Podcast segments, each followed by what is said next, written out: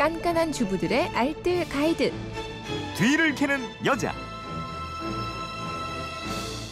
네, 알찬 살림 정보는 공휴일에도 계속됩니다. 뒤를 캐는 여자 곽지연 리포터와 함께합니다. 어서 오세요. 네, 안녕하세요. 휴대폰 뒷번호 4411 쓰는 분인데 지난번 태극기를 달면서 더러워서 세탁을 하려고 하니까 태극기는 세탁하는 것이 아니라고 그러던데 정말 그런가요?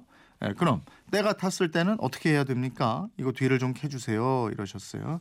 네, 오늘 태극기 다셨는지 모르겠는데 네. 오늘 뒤 캐녀에서는 태극기 다는 방법 세탁법까지 알려드리겠습니다. 네. 태극기 예전에는 세탁하면 안 된다고 그랬어요, 맞아요. 아, 맞아요. 네. 형법 제 105조 국기 국장 모독죄라고 해서요. 네.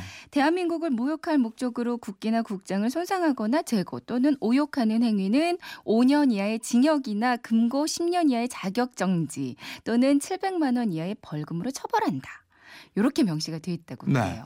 그러니까 과거 군사 정권 시절에는 아무래도 이 국기 관리를 좀 엄격하게 했다고 하거든요. 네. 그래서 국기가 더러워지면 이 관리 방법이 세탁은 안 되고 태워버리는 게 옳은 방법이었다고 그래요. 네. 그리고 또 그때는 염색 기술이 발달하지 못했었기 때문에 태극기를 세탁하게 되면 색이 번지고 또 문양이 많이 망가져서 그래서 태워버리는 관습이 많이 생겨났다고도 하더라고요. 네. 그래서 아직도 이렇게 알고 계신 분들이 많으신데요. 음.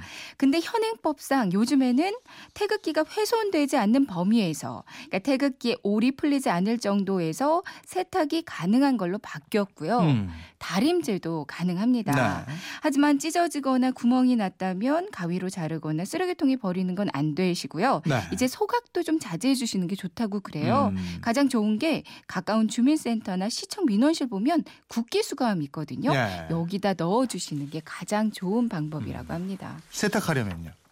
이 태극기가 주로 까칠까칠한 느낌이 많이 나는 여름 의류에 많이 사용되는 트로피컬 원단으로 많이 쓰이거든요. 음. 그러니까 세탁하실 때는 평소 합성섬유 세탁하실 때처럼 해주시면 되겠는데요.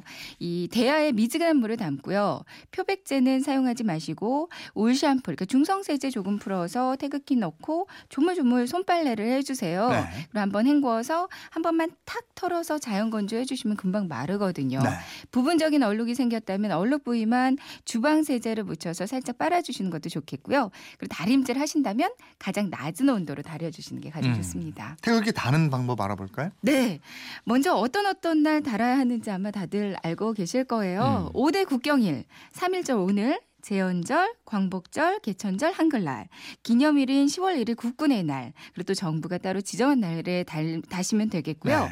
그리고 현충일이나 국가장 기간에는 조기를 또 달아야 하잖아요. 네. 보통 태극기는 깃봉과 깃면이 떨어지지 않게 다는 게 원칙인데 조기는 깃면의 세로 길이만큼 내려 달면 되겠고요. 음. 요즘에는 매일 그러니까 24시간 달 수 있게 됐대요. 그러니까 24시간 동안요. 야간에는 근데 적절한 조명을 밝혀주는 게 원칙이라고 하고요. 네. 그래서 보통 3월부터 10월까지는 오전 7시부터 오후 6시까지 다는 게 좋고요. 11월부터 2월까지는 그러니까 동절기에는 오전 7시부터 오후 5시까지 다는 게 좋다고 합니다. 다는 위치는요. 밖에서 이렇게 딱 봤을 때 각 세대 대문에 아니면 발코니 난간의 중앙이나 왼쪽에 달면 되겠고요. 네. 차량의 경우에는 전면에서 봤을 때 왼쪽에 꽂으면 되겠습니다. 네. 그리고 보관도 잘 해주셔야 되는 거고. 그렇죠. 예. 알겠습니다. 지금까지 뒤를 캐는 여자 곽지연 리포터였습니다. 고맙습니다. 네, 고맙습니다.